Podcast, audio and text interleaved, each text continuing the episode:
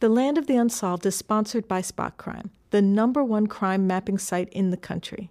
Make sure to visit spotcrime.com to track crime in your neighborhood because safety begins with knowing. If you want to read more about unsolved murder in Baltimore and beyond, Stephen and I have written three books about the subject, all available through Amazon.com.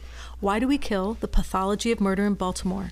You Can't Stop Murder Truths About Policing in Baltimore and Beyond. And The Book of Cop, a testament to policing that works.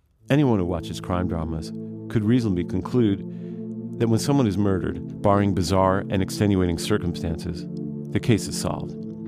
That is, through high tech forensics, moral resolve, or simply the near mythic competence of American law enforcement, killers are ultimately sent to jail. And that is the point of this podcast, because unsolved killings represent more than just statistics. It's a psychic toll of stories untold that infects an entire community. The final violent moments of a victim's life that remain shrouded in mystery. I'm Stephen Janis. I'm Taya Graham. And we are investigative reporters who live in Baltimore City. Welcome to the land of the unsolved.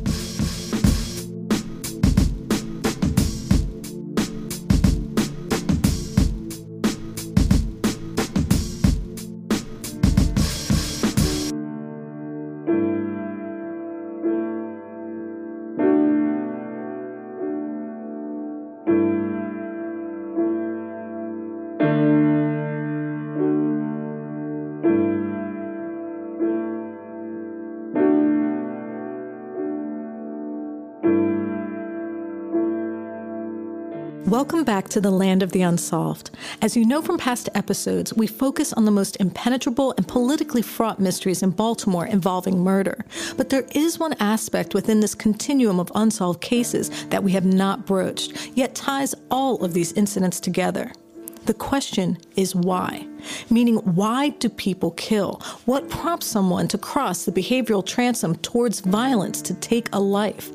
In a sense, it is the greatest mystery of all. The most important and most relevant unsolved case is the mystery of the mind bent upon killing. That's because the city in which we report, Baltimore, is one of the most violent in the world.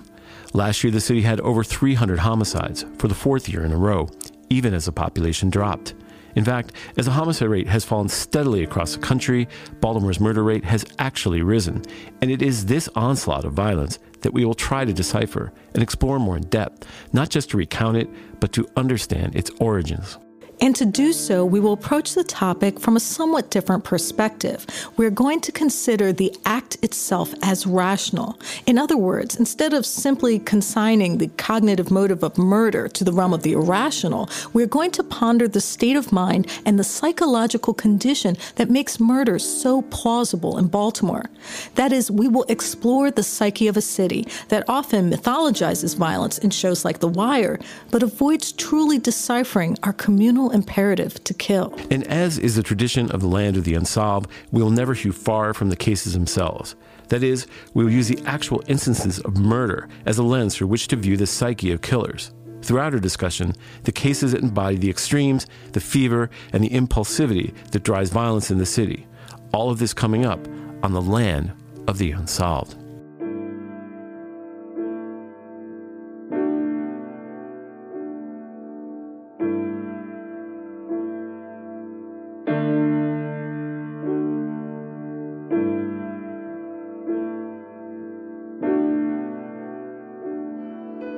To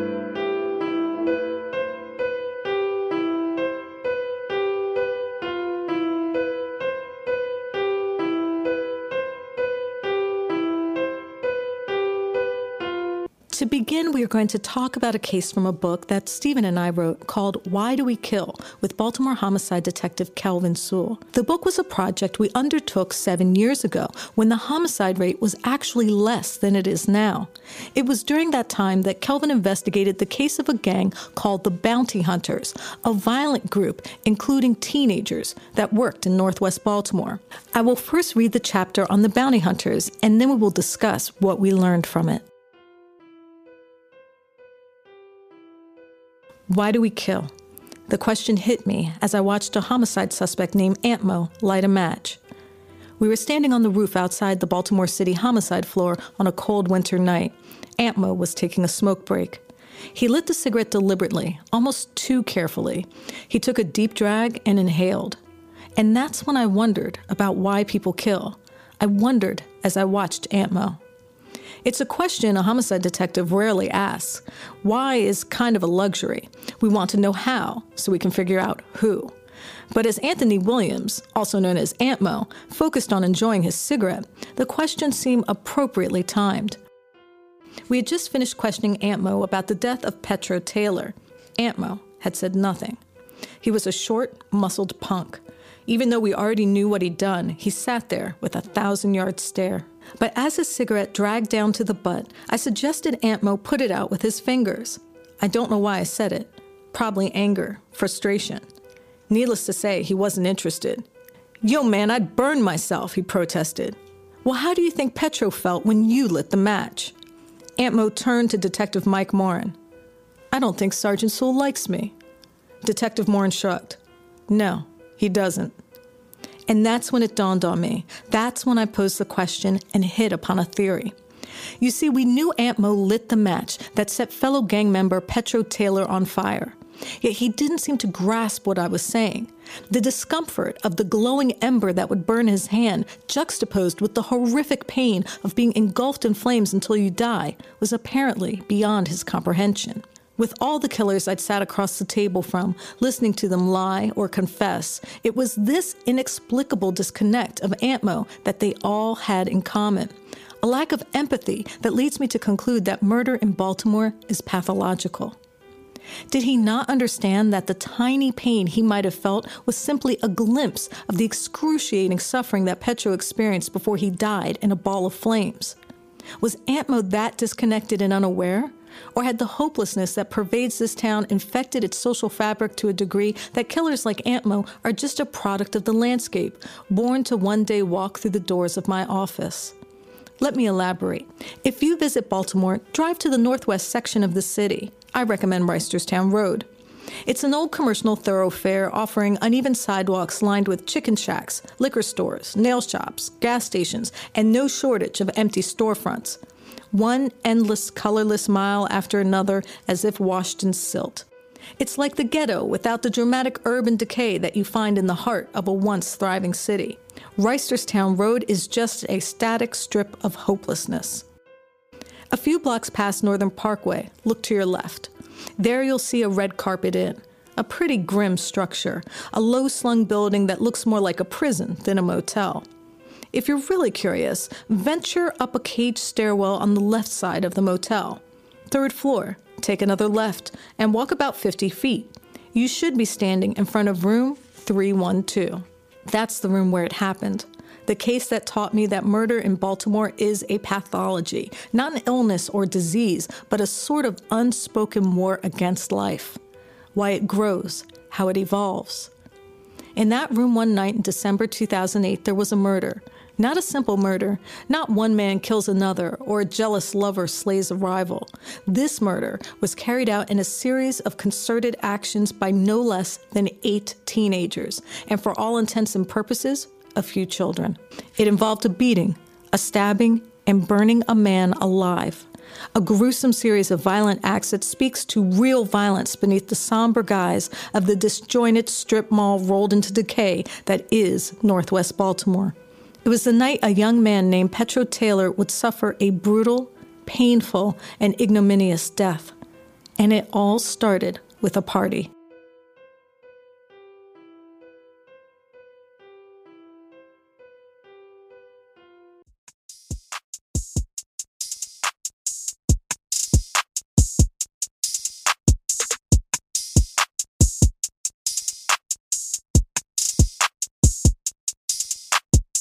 Members of a Baltimore gang known as the Bounty Hunters had gathered at the Red Carpet Inn to drink and to have sex. Technically, the bounty hunters are part of the Bloods, the de facto collection arm of one of the nation's most notorious street gangs. But gangs in Baltimore tend to be the equivalent of brand name knockoffs, and Baltimore's version of the bounty hunters was no exception. The Baltimore bounty hunters were not tied to the Bloods officially, just a nomenclature adopted by a collection of thugs who had big aspirations but little guile. This doesn't mean they weren't dangerous. In fact, their lack of centralized command and haphazard operational strategy makes them an unwieldy and unpredictable threat. One of the organizers of the party, a 27 year old original gangster, OG, who has been around, told me during my investigation he and several other older gang members had organized a get together to sleep with the gang's nubile females, some as young as 16. They had purchased several bottles of Ciroc, the vodka made from grapes promoted by Sean Diddy Combs, originally as Puff Daddy and later P. Diddy. They rented Room 312 and had planned to conduct their version of a Northwest Baltimore orgy. The so called women gang members were really children, girls the age of my daughters, young teens who willingly congregated in a seedy motel room to be plied with vodka in exchange for sex.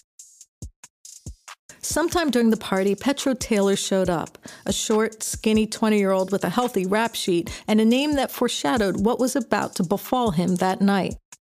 Petro was a high school dropout and a petty drug dealer, but he also had a serious problem. Petro had been given $200 in cash to put in the commissary account of the gang's original gangster. The OG was locked up in Baltimore County for attempted murder. Anyone who knows prison understands how important commissary money is. It buys the niceties, gum or a comb, things we take for granted in the free world. It also buys the narcotics. However, for reasons we will never know, Petro never delivered the cash. So when Petro arrived at the motel, a gang member named Terrell Gray confronted him about it, but Petro gave him lip, and a fight ensued. To this day, I don't know if they planned to kill Petro from the outset, but they certainly had intent to do serious harm. After Gray and Petro finished fighting, Gray left the party. He said later that he was done with the gang and had left the party on purpose. But Petro kept mouthing off, and the fighting resumed. During this go round, almost all the other gang members joined in. Within seconds, Petro was surrounded by nearly a dozen men, boys, and yes, girls. He was beaten nearly unconscious as other gang members looked on, sipping vodka from paper cups. When the beating was over, Petro lay semi conscious on a bed, bleeding from multiple wounds to his face. He was still alive, in fact. I can't be sure, but it seems based on what we learned later from the medical examiner. Had they simply left him there or dropped him off at a hospital, he would have been up and about the next day. But as Petro lay on the bed, several of the gang members hatched a plan, a plan that turned into a prolonged and painful death sentence for Petro. I can't really speculate on how this plan was hatched or who thought it up. My assumption is that it was Antmo. He was the true stone cold killer, a hardened street thug who had killed before. But even if it was Antmo who prescribed the events I'm about to recount, I still to this day struggle with it. It's one thing to say we all have the capacity to kill, that it's innate. If someone attacks you, threatens the life of your child, for example, you have the ability to respond. Believe me. But to contemplate someone's death, to stand around in a motel room and figure out how you're going to finish off a man who is still alive and breathing, that's a different story. That's the work of a killer. Killers are a different breed. They're not the imaginative and diabolical criminals that populate crime shows. What sets them apart is simply the fact that for whatever reason, they have no empathy. Some would call this being a sociopath but that's embellishing. The Baltimore Killer is a straightforward, no nonsense, down to business, if not sloppy and stupid, and so utterly detached and comfortable from murder, if you spend enough time with him, it indeed begins to seem routine. How such people get there is the important question. Why is it common to Baltimore? How can such a small city produce the bounty hunters, child killer Melvin Jones, and even 14 year old murderer Devin Richardson in the span of only several years? That's where the pathology comes into play, or maybe we should call it a communal virus, a social pathogen. But back to room 312. While Petro lay on the bed, half conscious, probably moaning in pain, someone came up with the idea to put him in the trunk of a car and drive him to Leakin Park. But here's where the story takes a surreal twist. Before they actually moved him, someone had the semi bright idea of wrapping Petro up in a motel blanket. Even odder, a young college girl named Tanisha Lawson took a sheet and a shower curtain, a pillowcase, the motel phone, and a remote control. Next, as they carried Petro down the stairs before placing him in the trunk of a car, the suspects made sure they did so in full view of the security cameras. In fact, one of our first witnesses was able to identify almost all the culprits from the footage. And this is where the tale turns even more bizarre. The driver, Tanisha Lawson, the petite child with a cursive smile, backs her car up next to the stairwell, gets out, and opens the trunk. Murder One. I remember interviewing Tanisha, sitting in the box, watching her as she calmly related the story of what happened next. I even remember trying to help her, trying to give her a bit of an out for murder one with intent. So you popped the trunk from inside the car, right? I questioned, offering her a little wiggle room. Maybe she didn't know they were putting Petro in the trunk. No, she said without flinching. The latch was broken, so I had to get out of the car it gets worse.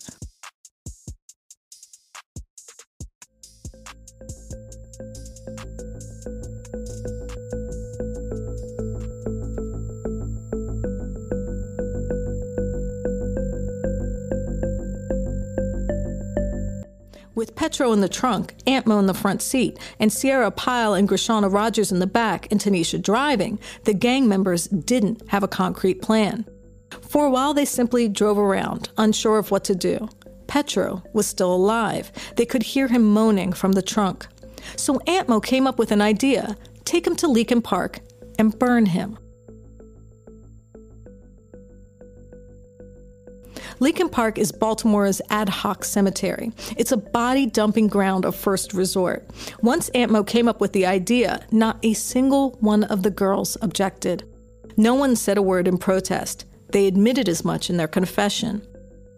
Burn him, I remember Tanisha saying when I asked her what they planned to do with him after he was placed in the trunk of her car. You didn't know when you were driving around what you were going to do with Petro? I asked her.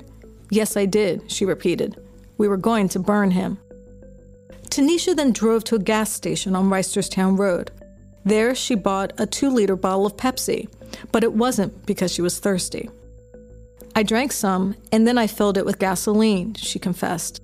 With the two liters of gasoline in the empty soda bottle, the group proceeded to Leakin Park. And that's when things become inexplicable. Petro was hardly dead, and all the passengers in that car could hear it. He was moaning in pain, breathing heavily. It was like a scene out of Goodfellas when the gangster they thought they had killed started kicking in the trunk. But instead of Joe Pesci and Robert De Niro, you have a bunch of tiny teenage girls. When they finally arrived at the utility road next to a stream deep inside Leakin Park, Aunt Mo and 16 year old Grishana Rogers got out of the car, opened the trunk, and together they stabbed Petro 22 times. Then the group moved Petro from the car to a small patch of forest adjacent to the stream. There, the girls laid out a pillow and blanket for him. They placed him on the ground, and Tanisha poured the gasoline from the soda bottle, dousing Petro with accelerant. Finally, Aunt Mo took out a book of matches. The girls told me he lit the match, held it high in the air, then dropped it on Petro's body, which burst into flames. During Petro's autopsy, the medical examiner found leaves in his lungs. Petro was alive when Aunt Mo lit that match. These three girls and a second rate thug had actually burned a man alive. The next day, a park employee spotted the smoldering body. When we arrived, he was half cremated. The ashes of his body were spread across the leaves like a soot blanket. The stench from the summary execution by burning was lingering and putrid. Immediately, we had the lead they left us. My detective, Mike Moran, found the phone, the television remote, and the blankets. All the items were traceable back to the Red Carpet Inn. At the motel, we confiscated the security camera tapes. We also were able to trace back the items left at the park to room 312. But when we called the crime lab and informed management that we would be conducting forensics in the room, we made another grisly discovery. The room had been rented. Two poor tourists had slept on the bed that underneath the sheets was covered with blood just one night after Petro had lain there, half conscious and beaten. Why the motel maids didn't report the bed being soaked with blood is an open question. Perhaps they never removed the bedspread when they tidied up the room and got ready for the next rental. However, the tapes from the security cameras and the registration information were all we needed. Most of the gang members had literally mugged for the camera. We had plenty. In the meantime, the medical examiner finished the autopsy and delivered grim results. Petro's death was the result of multiple causes blunt force trauma to the head, stab wounds to the chest, arms, neck, and head, and finally, smoke inhalation. Petro was breathing when his body was doused with gasoline and set on fire. He was burned alive. I can only hope for his sake he was unconscious. The tapes from the security cameras were like watching a custom made movie of the crime, left like a gift for homicide detectives. First, we had a tape of one suspect checking into the motel, then a shot of a large group leaving the room after the fight, we believed. Then we had footage of the suspects carrying the blanket, pillowcases, and other evidence out of the room. And finally, we actually had a clear shot of several of the gang members carrying Petro's body to the car. It was unbelievable that the kids were that stupid. Of course, what they lacked in criminal intelligence, they made up for in pure ruthlessness. Our next big break came when Detective Moran located one of the men captured on the video. For his protection, I will not reveal his identity, but needless to say, he gave us the name of almost every suspect caught on film. Still, we needed someone to piece together for us who did what and when. And that person turned out to be another member of the bounty hunters who wasn't too thrilled with gang life. He was there for the fight, but left shortly after Petro was knocked unconscious. But he also knew who stayed behind in the motel room. I remember as he ticked off the names and we started piecing together who did what. That's when things got unsettling. For other than Anthony Williams, aka Aunt Mo, the three primary actors who carried out the execution of Petro Taylor were the young women I mentioned before. Tanisha Lawson, Grishana Rogers, and Sierra Pyle, who had just turned 20. These weren't tough looking Amazons, these were petite girls. And so for the next several weeks, we brought each girl in for questioning, and as we did, my thoughts always strayed back to why.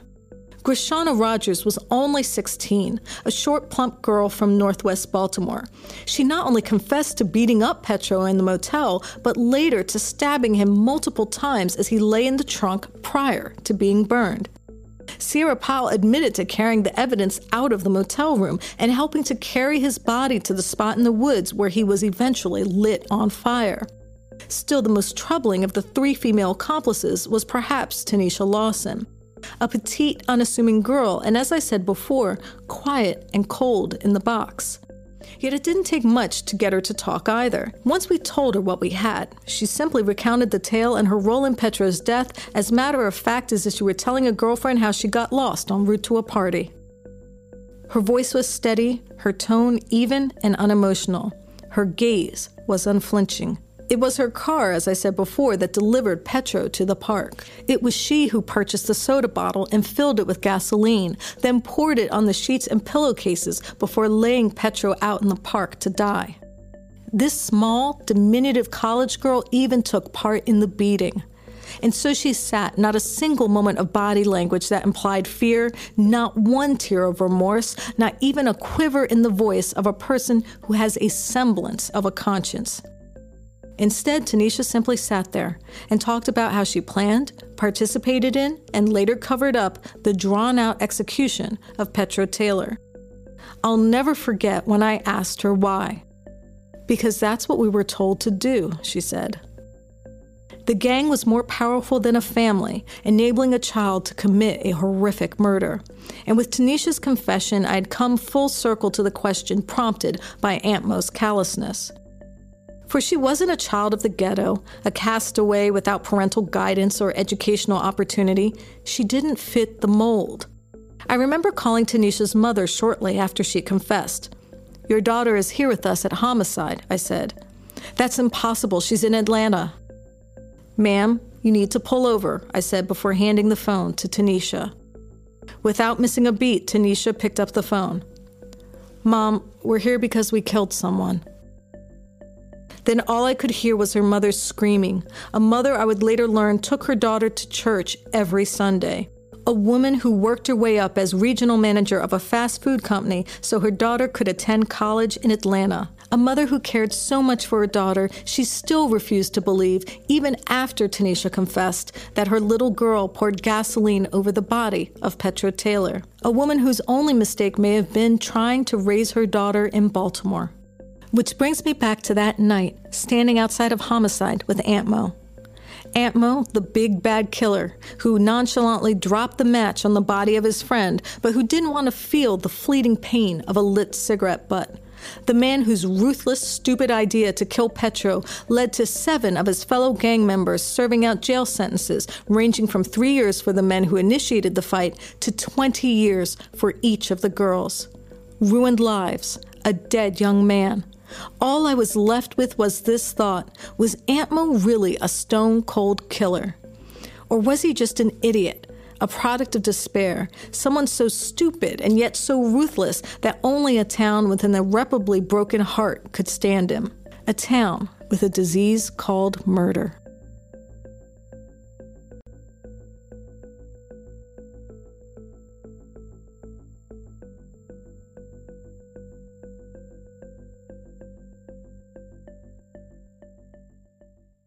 But to provide some context to the bounty hunters, I also want to discuss a part of the book that isn't tied to a particular case, but a general pattern of behavior Kelvin encountered in a place known as the box.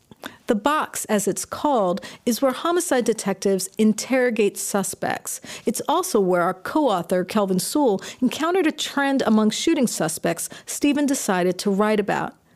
Stephen, can you talk about it? Yeah, I mean, one of the things was um, you know, as as you as you work as a reporter in Baltimore, the cycle of violence continues almost unabated. Like it's almost like nothing can interfere with this city's destructive penchant for violence. So it becomes, to me, it became a like central question. You know, I, I, I, could go to so many homicide scenes and write about so many homicide cases, but at what point did it become futile? Because what I used to call the vengeance cycle, right? You know, someone gets killed, something crazy happens, you write about it, everybody gets angry, but nobody really tries to look at the you know, not just the root causes, but the psyche of a city that is capable of doing this because you know and because i know there's a, a, tremendous amount of discussion between you know uh, and basic understanding like raising a child versus you know genetic destiny versus environment right? That's a big sort of dividing point. But i think in baltimore you know you had like these invisible boundaries right? I mean baltimore has 300 murders. Baltimore county has 20 i mean what kind of place that we created to me it was or became almost a question of place. And in that place there was a psychology in the form of the city itself. And as i covered these cases and kelvin and i would talk every night i got a picture of a city that was like in a way a containment of all the sort of social ills that would create a fabric where this kind of violence would be not just okay but have an imperative to continue. Because really if you look at Baltimore uh, from a historical perspective, we've spent more on law enforcement than any city I can imagine of our size. We have one of the largest police departments in the country um, per per population, and yet we've never been able to get to places like uh, homicide rates like DC or, or, or other cities that are our size, or even Cleveland. We we just have more, and um, when Kelvin would tell me these bits and pieces of stories, for example, the story about the alphabet, um, I understood that, that we, we, had created a different world of the mind, right?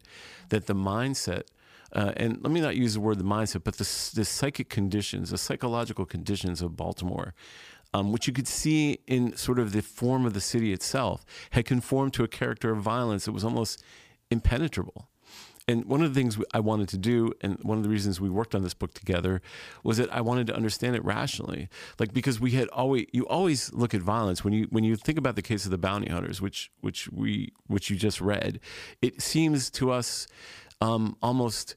Um, impossible to comprehend, right? Because how can we think when we were 16 or 17 of doing what what, what happened. But I think that case is important because it is that incomprehension which is continuing the violence because we just can't understand the perspective of the people that do it.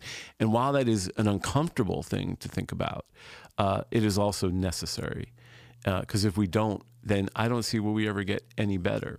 So my feeling was that that Baltimore had like a certain collection of psychological issues. Number one is we talked about punishment. We've always been a town of punishment, and I think this comes from the racial divide.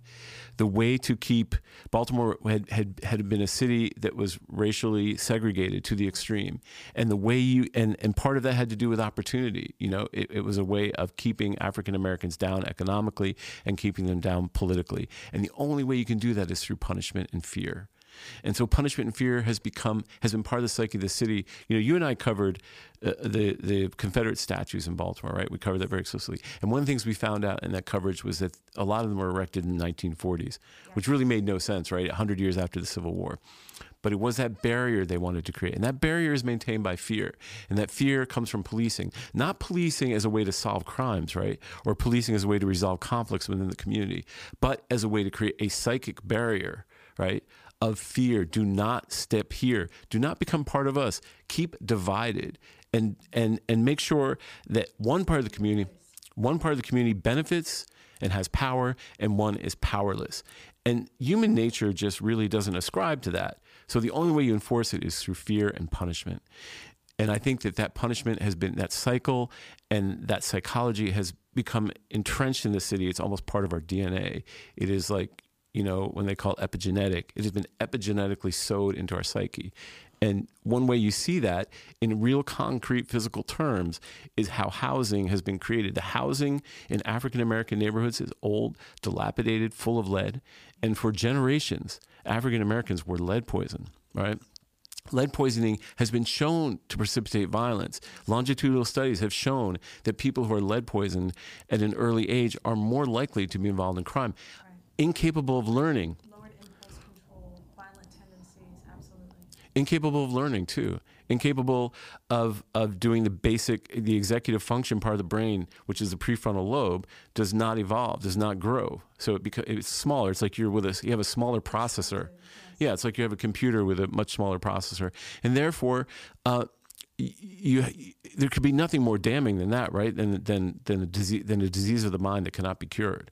And so you had these houses that were full of lead. The city did nothing about them. The white landlords profited from them, and the segregation continued. And you have raised a, a, a generations after generation of people who are psychologically stunted. And neurologically damaged and economically isolated. And then the only thing they see is punishment in the form of police. The only form of governance that really infiltrates the neighborhoods where most of the violence occurs is policing. And policing, as we know, is something that isn't really geared toward productive solutions productive outcomes or benefiting people. I, I, don't care how you want to spin it. I don't care how many athletic leagues. Policing has one function, and that's not really something that is the fault of policing. It's what policing is designed to do is to punish. It's to arrest. It's to shoot. It's whatever. It's what it's about. It's violence. And it is necessary in certain cases. Obviously, you know, you have to arrest the bounty hunters. You can't just let them run around. But it doesn't mediate or in any way cure the ills that have been created by this divided community. And I think that divided psyche eh, eh, and that conflict is is the is sort of the progenitor of the conflict that we see playing out. It plays out. It, has been embedded in us, and we continue continue to act it out. And you see it in crime, and you see it in violence. And the seeds of violence were sown in our discordant culture, society, how we evolved, and it and and it and it will continue until we until we dissolve it. And i don't see it happening. And i think that's like what we don't want to recognize. You know there are places of this city like the way i described northern parkway and reisterstown where they're so desolate but they're desolate in a way i said that's not dramatic because it's not like the south bronx when i was growing up that was burned out and you know the birth of hip-hop it's just it's just dead and um, you know, I think unless we start to comprehend that and comprehend that the city has given up its imagination to vengeance, then we're never going to have a city that's not going to be dependent upon violence. And so much of our political and cultural institutions are dependent upon it. You know, policing is the biggest and most best funded institution. We just had a new police commissioner who's coming here and they're treating him like the next coming of Christ But he's just a police commissioner. And what can a police commissioner do about imagination and vision?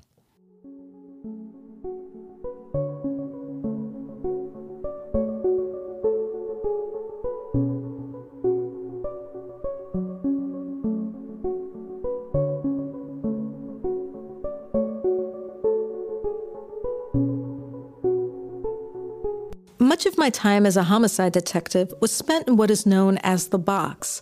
The room made famous in cop shows like Homicide Life on the Street and The Wire. It's where we question both witnesses and suspects. On television, the box is a scene of epic battles between cunning criminals and ingenious detectives, an OK corral with a table and a couple chairs. But in reality, the box is a dull sort of social purgatory, more of a way station for the city's less fortunate and too far gone, Baltimore's version of a social terminus. Truth be told, the cunning killers and edgy sociopaths of television rarely make an appearance in the room I work in.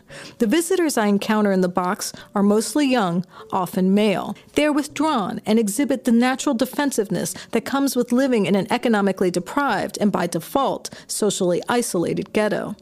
But the point of the story and how it relates to the question of why we kill is pretty simple. So simple that it belies all the melodrama and posturing of television crime shows and nightly crime reports. It's a buzzkill, really, for all the people who like to paint the misery of Baltimore as some sort of epic battle between good and evil, or incompetence and failed politics. Here's how I know the whole big self serving narrative is hot air. So I'm in the box sitting across from your average Baltimore killer. Or maybe he's just a thug with a money over bitches tattoo inscribed around the back of his neck.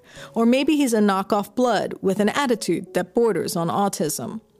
Maybe he's sitting across from me acting like he's not scared, like he doesn't want to talk because he's tough, too tough or doesn't think I talked to his cohort just a few hours before, who gave me the whole story on how the young man sitting across from me pulled the trigger that shot the man who now lies on a gurney in the city morgue. So let's just say I'm sitting across from this young man, waiting for him to confess.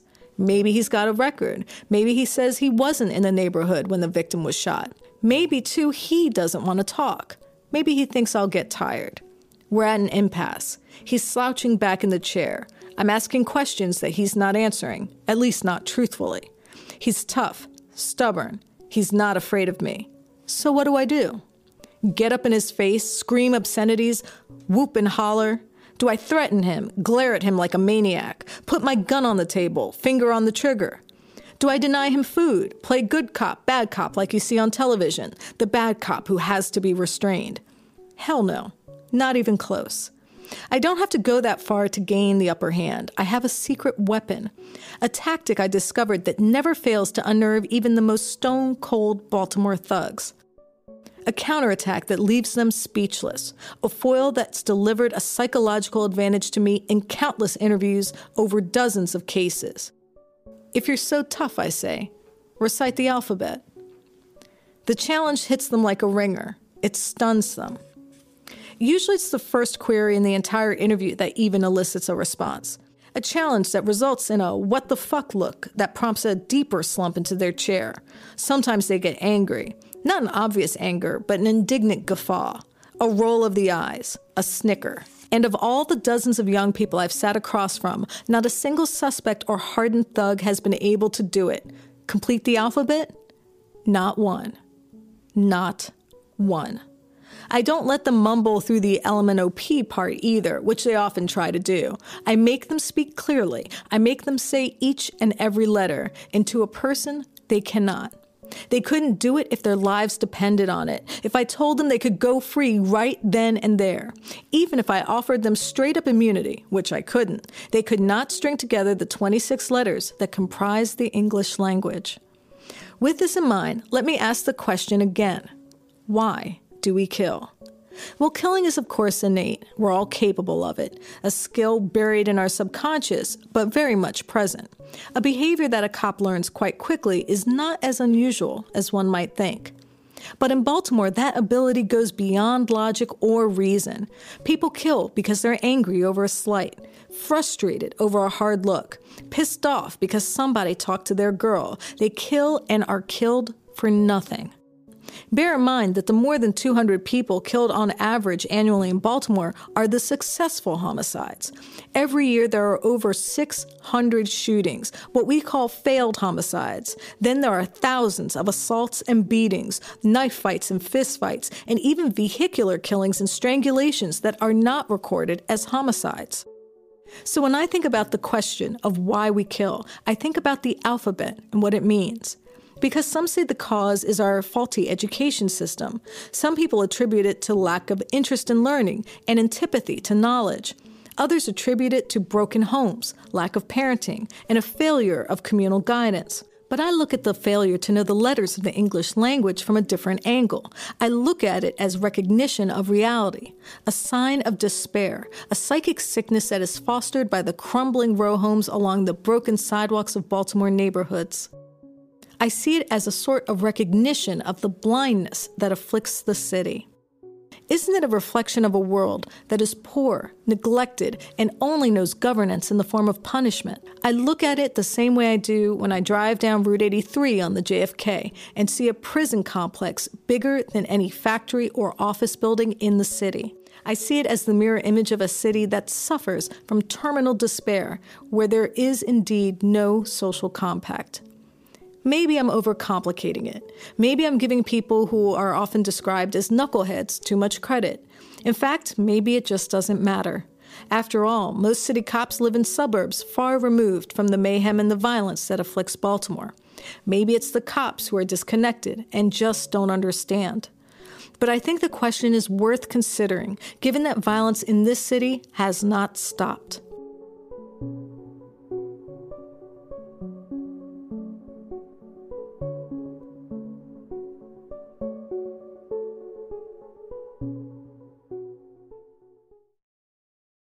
Thank you for joining us on the Land of the Unsolved, Episode 1 Why Do We Kill? If you have a case you want us to explore, please feel free to contact us through our Facebook page, Baltimore True Crime, and our website, landoftheunsolved.com. If you want to read more about unsolved murder in Baltimore and beyond, Stephen and I have written three books about the subject, all available through Amazon.com. Why Do We Kill? The Pathology of Murder in Baltimore. You Can't Stop Murder Truths About Policing in Baltimore and Beyond. And The Book of Cop a testament to policing that works. The Land of the Unsolved was written and produced by Stephen Janis and Taya Graham for Ace Spectrum Productions. We record at the Moose House Recording Studio, and our engineer is Ryan Escalopio. Remember to visit the website for our sponsor, America's number one crime mapping company. Go to spotcrime.com, type in your address, and the Spot Crime Mapping Service will give you the latest info regarding crime in your neighborhood or anywhere else for that matter. The best part, it's free. So be sure to check out spotcrime.com because safety begins with knowing. I'm Stephen Janis. And I'm Taya Graham. And thank you for joining us for the Land of the Unsolved.